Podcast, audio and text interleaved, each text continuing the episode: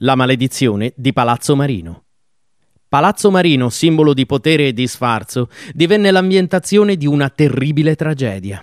Il progetto della sua costruzione fu affidato a Galeazzo Alessi da parte del conte Tommaso Marino, il quale si trasferì in città da Genova con tutta la sua famiglia. Ostentazione e opulenza, unita al ruolo di esattore che ricopriva, non permisero al conte di entrare nelle grazie dei cittadini. Furono proprio quest'ultimi, infatti, a lanciare una maledizione sul palazzo e sul suo tracotante proprietario, a causa della quale, leggenda vuole, cadde in disgrazia. A contribuire alla sua rovina economica e sociale furono certo i debiti contratti con il fisco per la costruzione della sfarzosa abitazione, ma soprattutto l'efferato uxoricidio compiuto dal figlio Niccolò. Quest'ultimo, infatti, gelosissimo della moglie e convinto che lo tradisse, la uccise.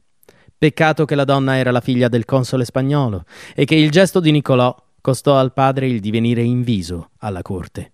Tommaso Marino cadde così in disgrazia, non vide mai il compimento del suo palazzo e morì ridotto pressoché in miseria.